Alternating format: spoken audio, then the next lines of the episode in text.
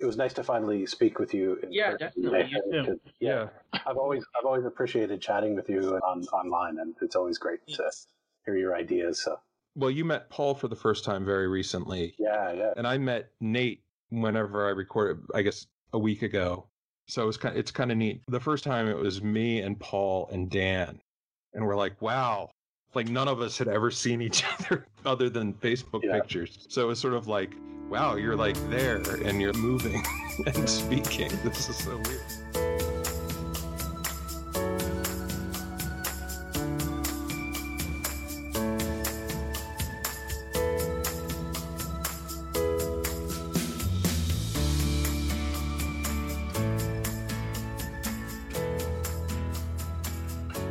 Greetings and welcome to this edition of Peter's Field Hospital. My name is Mike Lewis and I'm the managing editor of the website wherepeteris.com. And today I am joined by two of our contributors, David Lafferty and Nathan Turowsky. So, David, a lot's happened in the past couple of weeks, especially surrounding Archbishop Carlo Maria Vigano. He wrote a letter to President Donald Trump where he talked about the deep church and the forces of good and evil that are battling in our society. And then he followed it up a couple of days later with a letter where he talked about how there was a parallel church of Vatican II and essentially denounced the council. The other day, we published a piece by the theologian Robert Fastiggi, who argued that based on the statements that he's made in a number of his recent letters, it's fairly clear that Archbishop Vigano has embraced a schismatic position.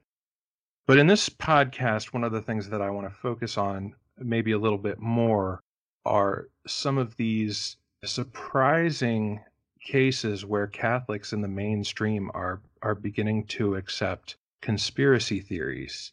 And not to mention the fact that by giving Archbishop Vigano a platform, our president has brought his, what many thought was a fringe message, into the mainstream. Uh, David, why don't you tell us a little bit more about what Archbishop Vigano has written? Sure. So I have the the letter that was written by Archbishop Vigano to President Trump on June 7th. Um, it was Holy Trinity Sunday.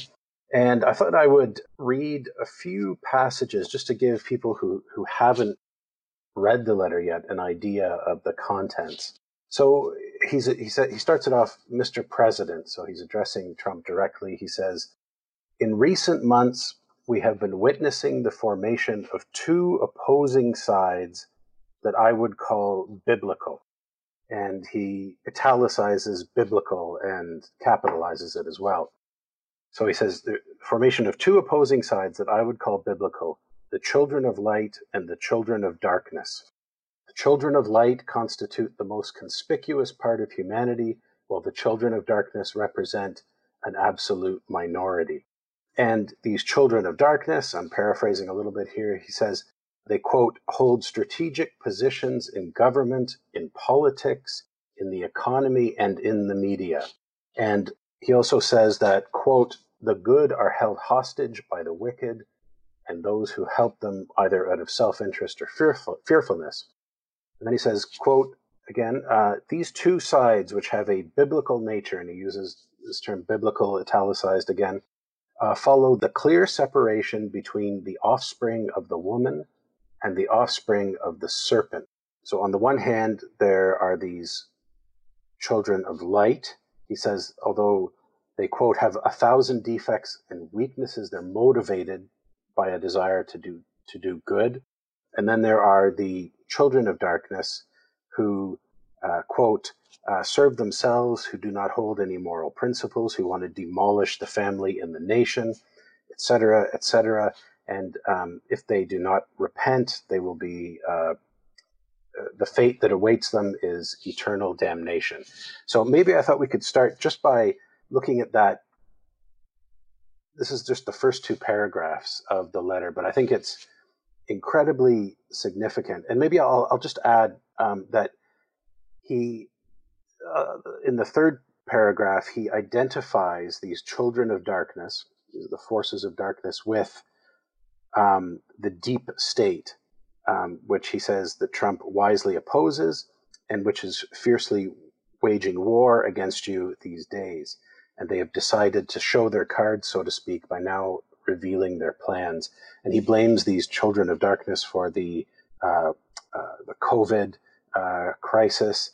It's not exactly clear um, what he means by that, but he does say that this is a colossal operation of social engineering. So, what really stood out to me was that, first of all, Vigano seems to be taking all of his sort of conspiracy theories and his his sense of antagonistic forces within the church. He's taking it outside of the church now. And I, I, I kind of think of this letter as like a hook. He was trying to kind of cast a hook because I think he's a little desperate actually because, you know, we've heard so much from Vigano and, and people just find him crazier. It sounds crazier and crazier every time. His conspiracy theories get further and further out there. I think he, he needed to do something significant, as as significant as his initial letter of, of accusation that, that started the whole Vigano affair. And, and that's what he's doing here. He's, he's cast out a hook. And before we discuss the, maybe this idea of the children of light versus the children of darkness and whether or not this actually fits with Catholic theology and the sort of Catholic understanding of the world, I should mention that after Vigano published this, uh, it was published, uh, I believe, first on LifeSite News, which is a, a venue that Vigano seems to have used in the past and uses um, fairly often. It was linked to in a what is called a Q drop, and maybe we can get to this later on, but it was linked to in a sort of message from this mysterious person named Q who posts uh, online uh, and on various message boards um, that are followed by followers of the QAnon conspiracy theory.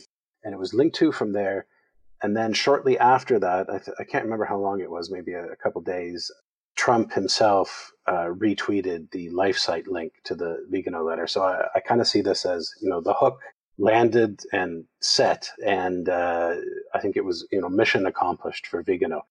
But anyway, we can we can get to that. Um, but I think maybe we can first address this idea of the the children of light versus the children of darkness. And I'm wondering, Nathan, how would you see this idea, and and do you think that this fits into Catholic thinking and Catholic theology? I see it as um, pretty much overtly Manichaean.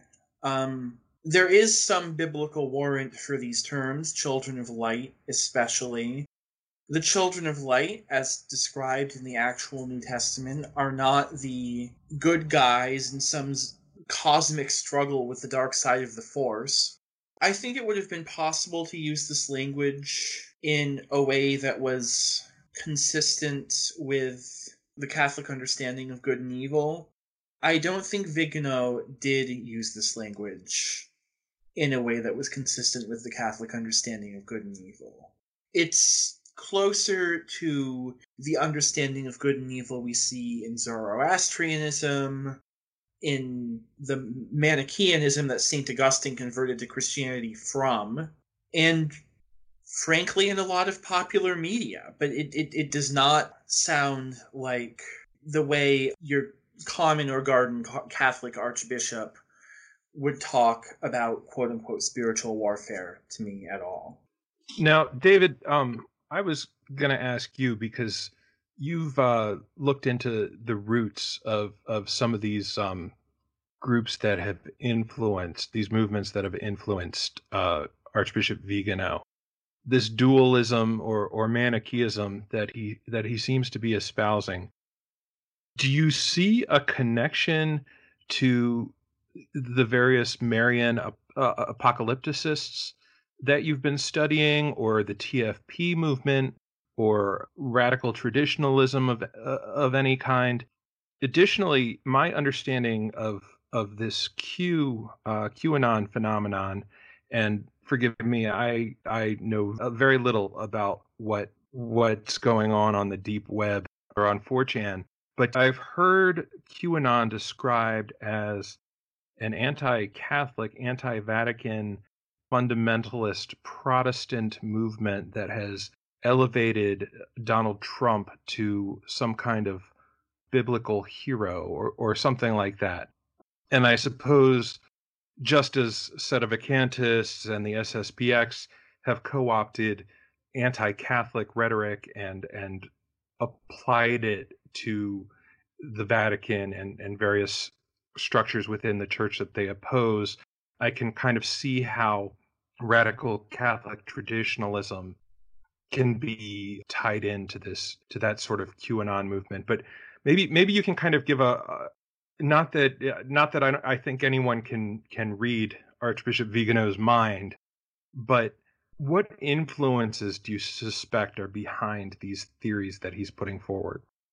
Yeah, thanks, Mike. Um, well, I first of all, I, I, I totally agree with uh, Nathan that there's a, a very strong sort of Manichaean flavor to this in which uh, it's it's basically the, the forces of good and the forces of evil locked in. You know what what Vigano actually does is refer to as an eternal battle, right? So this is more like again those dualistic uh, religions where you have a force that is all good versus a force that is all bad, and I think it does relate to some of the Marian apocalypticism that I've, I've been looking at. But I think in the case of this particular Vigano letter, I think what he's really trying to tap into is a general strain of what I would call populist conspiracism. And you might say that this is this letter represents a sort of fusion of Catholic conspiracism which you know which which tends to be a little more arcane and you know requires a bit more sort of historical specialized knowledge um, with a populist conspiracism. And it's some of the same sort of conspiracy theories in both cases but it's just a different way of articulating them.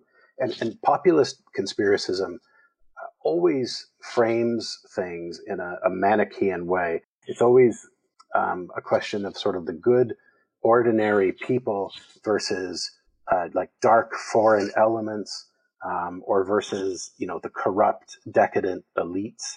Um, and it's always this kind of yeah light versus dark good versus evil because there's a real i think you know thirst for that sort of clarity. You know people are always saying i want clarity right? Like a lot of you see a lot of disgruntled catholics asking for you know they want courageous bishops who are going to stand up and speak clearly. And often you know what they're really asking for is i want something more dualistic. I want something more manichean i want i want a real enemy that i can just think of as completely depraved and evil right? Um, which tends to fly against the way that the, the catholics generally think. But yeah within this populist conspiracism the conspirators are just they're evil they're potentially you know demonic um, they're subverting everything that's that's good and and it's often it fuses with politics in most cases, right? So it's it's a very this worldly political way of seeing things.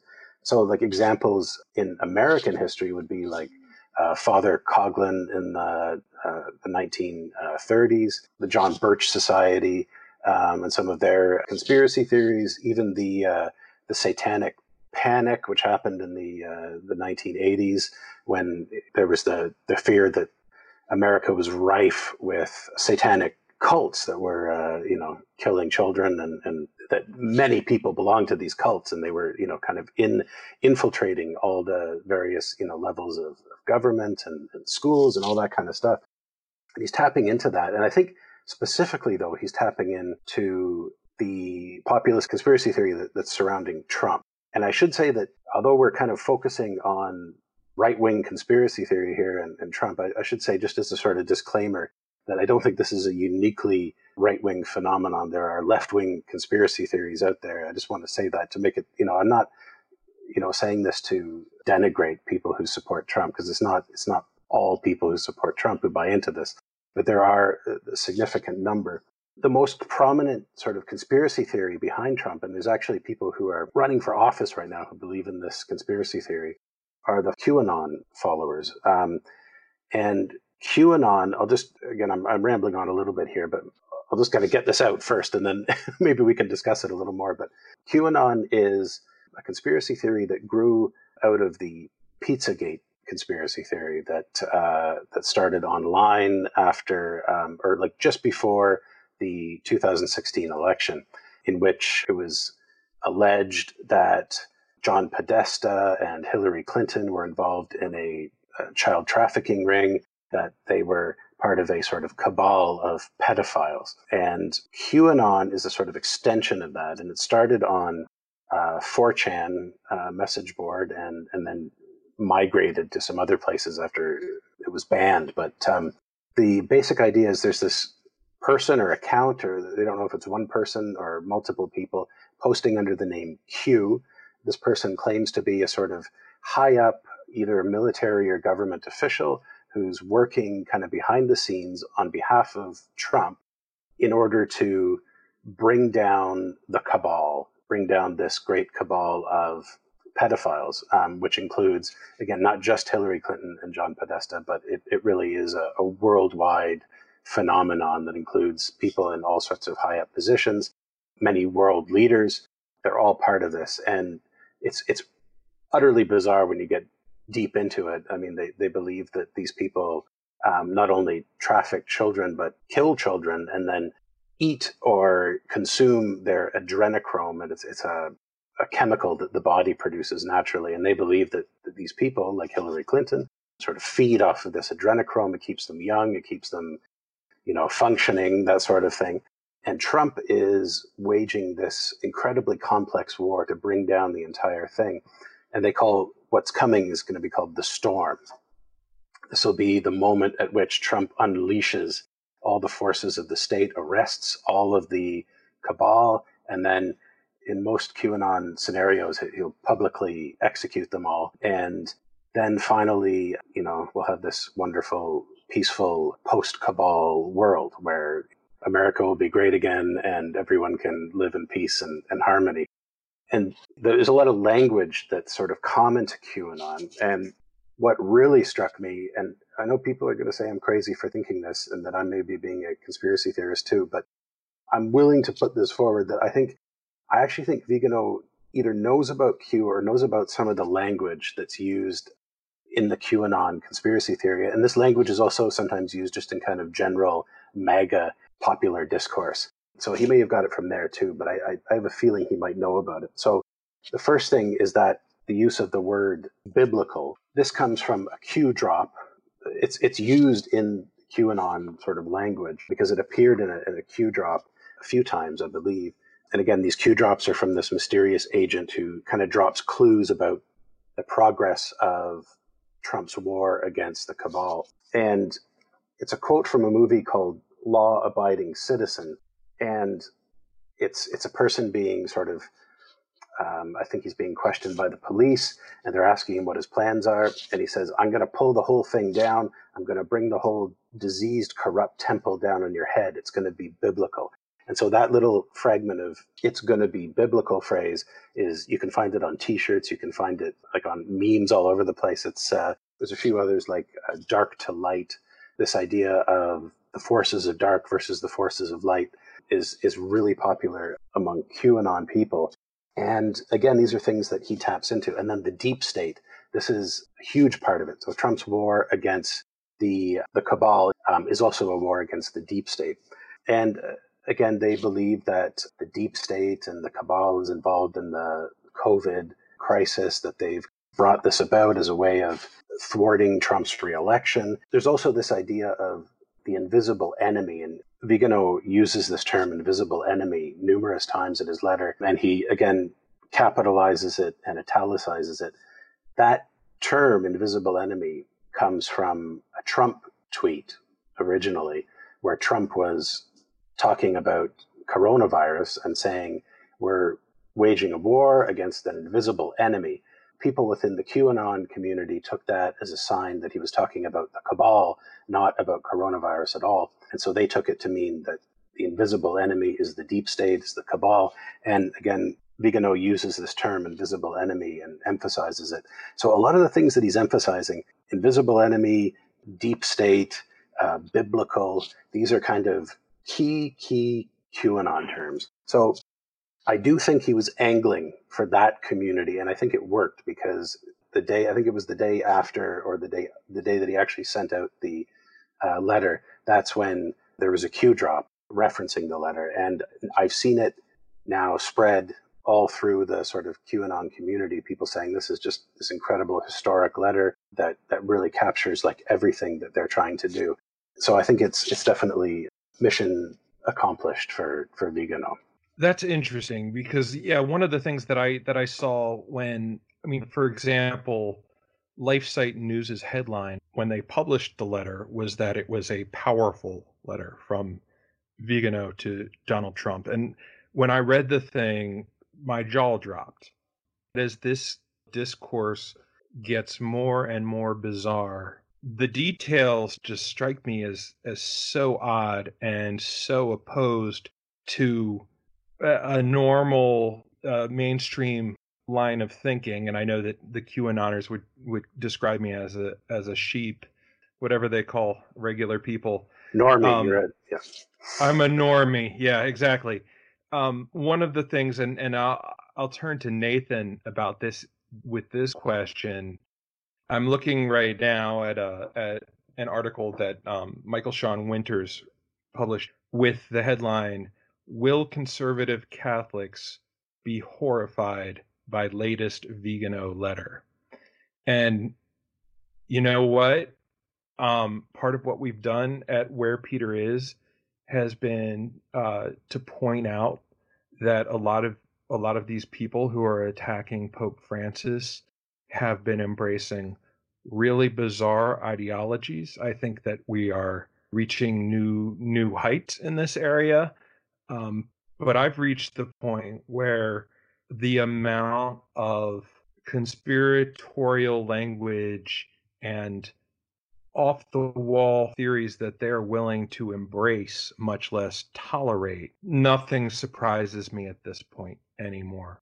We have uh, people like Father Z who are writing extra long tributes to this letter. We have a retired seminary faculty like Janet Smith sharing this and praising it on her Facebook page. We have bishops tweeting praise for Vigano, and one bishop aligning with Vigano, uh, Bishop Strickland of, of Tex in Tyler, Texas. And we had Bishop Thomas Tobin of Providence, Rhode Island, who didn't know whether uh, Vigano is a prophet or a madman. And he said possibly a little bit of both. You know, I don't know how far this is this how far how low this can go.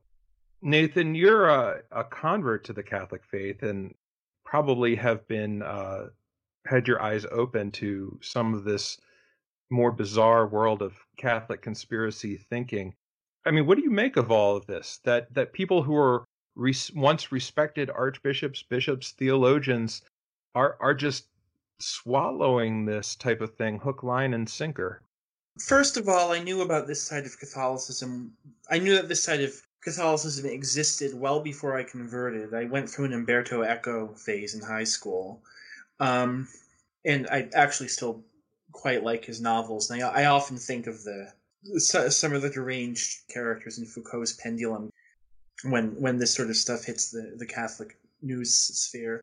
But to um to answer your question, I, I, I do think that I kind of assumed this stuff was fringe. For a lot of my life, you know, for the first couple of years of my life as a newfound Catholic, I assumed that oh you know this is um maybe there's this rotation of like half a dozen bishops Burke scrounges up and I don't know, maybe a high single digit percentage of the laity who buy into this. Basically, the same proportion of people who buy into any ridiculous notion, whether it be um, flat earthers, the, the, the 10 to 12% of Americans who are hardcore anti Semites, etc., etc., and of course, there's a lot of overlap between the latter and, and some of the Catholic conspiracy people, but we don't need to go into that right now. I, I've just been horrified to see kind of the, the mask drop from people like Strickland, Tobin, retired figures in the U.S. hierarchy like Bishop, is it Gracita? yeah, Bishop Rene yeah. Gracida. Yeah, I've, I've only seen the name in writing. I wasn't sure how it was pronounced. Yeah, I, I think that there's this kind of fool's paradise that a lot of people are living in, that I was living in, that, oh, this is kind of out there in the ether. These ideas are there, but they don't convince that many people. This, these is, this is just a very loud, very vocal, but very small minority. Um, I'm not so sure of that anymore. Like like the the the, the term um, meme, as in an internet meme, was coined unfortunately in the late 70s by Richard Dawkins of all people.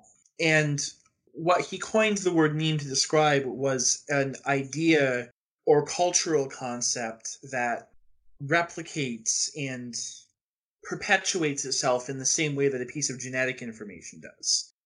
And I think most of the time this is uh this this whole idea of memetics is a misguided attempt to apply a concept from one discipline to another discipline that it really doesn't belong in. But honestly, I don't know how else to describe this just wildfire spread and now apotheosis into the MAGA sphere of this conspiratorial this conspiratorial style that was considered fringe even a couple years ago. I don't know how else to describe it other than that yeah, maybe it is an immaterial equivalent of some sort of bacterial or viral strain that cracks the code and and goes worldwide. And I don't I don't know what's to be done about that. I'm 27 years old. I've been a practicing Catholic for three or four years now. And even among, I'd say, even especially among people my age, and especially among converts my age, I see a, a worrying amount of receptivity to this stuff. One thing that I, one thing that you said that kind of connected with me, I grew up in a somewhat reactionary uh, Catholic home my grandfather was, and I've mentioned this on the podcast before, would rant and rave about Vatican II. He didn't like the changes in the mass. My mom. Neither did my, neither did my grandmother, but she died before I was born. Yeah. Yeah. And and my um my mother read a number of, of books, for example, that were published by Tan Books that would talk about Masonic or, or homosexual infiltration. She received some of the the the Fatima publications. I don't know if she subscribed to them intentionally or if they just sent them to her. But I grew up sort of knowing this fear and knowing some of these basic talking points and knowing some of these conspiracy theories.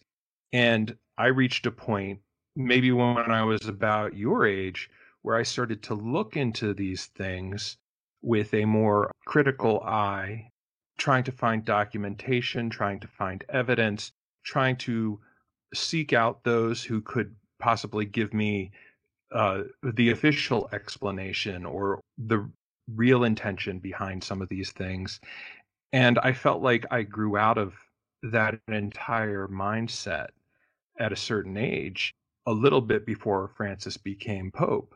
Then the crazy thing is, after Francis became Pope, I started to see my friends and people online, Catholic public figures, lay apologists, bloggers, people like that all of a sudden starting to subscribe to these theories that I thought I had outgrown. I thought I had moved away from the fringe and had started to finally see things more clearly with with more apply more common sense uh, apply more scrupulous evaluation of evidence follow Catholic teaching more closely, frankly, when it comes to thinking with the church. And it's like watching a slow moving car wreck to see people who are older than me, people who weren't exposed to these things at a young age like I was, who are just discovering them now or within the last five or six years to start to descend into this um, abyss of negativity and reactionaryism and and conspiracy theory.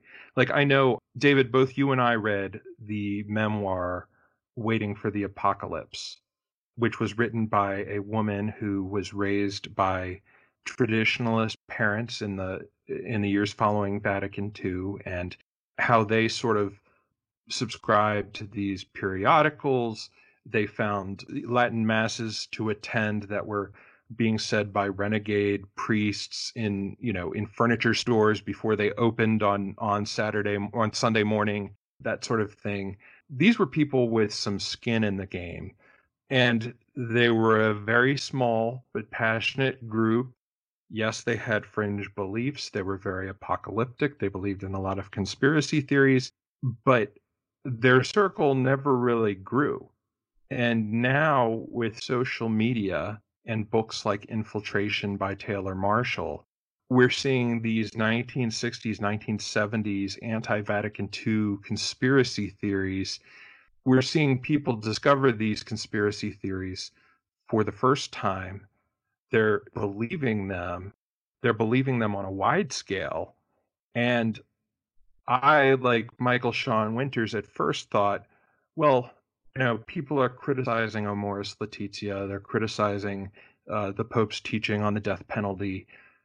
Let's show you some of the thinking that's that's motivating these people who are criticizing the Pope. Let's show you how fringe they are. Let's show them how fringe they are, and once they see that, common sense will prevail. They'll return to the mean.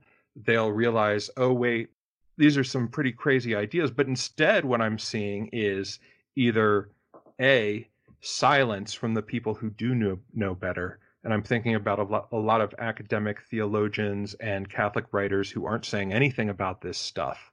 You know, Vigano sends out a letter and they just shut their mouths. Cardinal Burke talks about vaccines with microchips in them and they don't cover it, they don't mention it. So that's one group that are just allowing this to happen. And then there's another group, which is regular Catholics in the pews, are being led by some of these loudmouth figures who have wholeheartedly swallowed these conspiracy theories, hold up Vigano as a prophet and a hero. And I'm just watching this in stunned amazement. David, do you have any insights into the into what makes this moment in history unique in the church especially when it comes to these fringe ideas taking hold?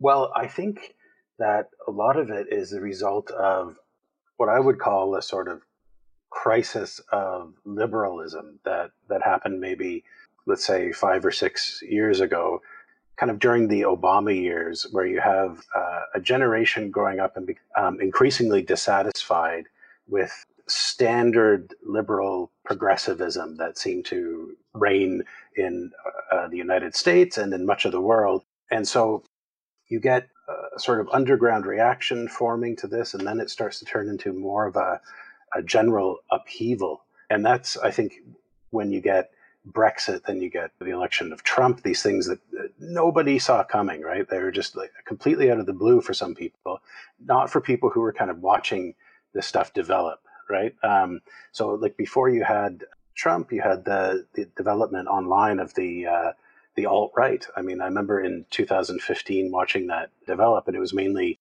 you know young people using uh, anonymous accounts and memes and, and things like that, um, and digging up the most sort of reactionary possible, you know, uh, ideas and materials that they could find, and and then broadcasting this and forging whole identities based on it.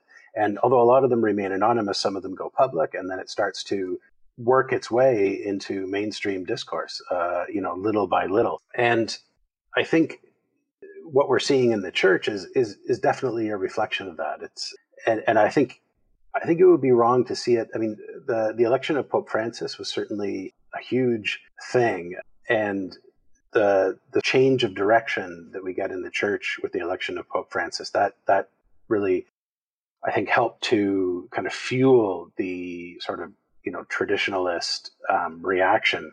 But I think we also have to tie it to that general sort of populist, uh, reactionary sort of upheaval that, that we've been we've been going through. People who are basically saying, you know, we want to smash the existing structures and build something new based on these ideas from the past, whether it's some kind of ethno state or whether it's some kind of medieval vision of an integral Catholic state. And we see these ideas all all the time. And it tapped into, I think, again, an existing conspiratorial undercurrent in some areas of the church.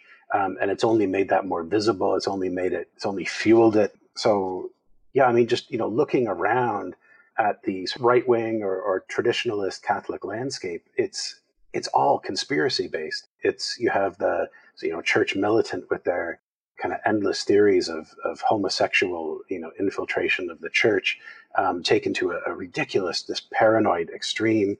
You have anti Masonic theory, which has been brought up again by Taylor Marshall in particular.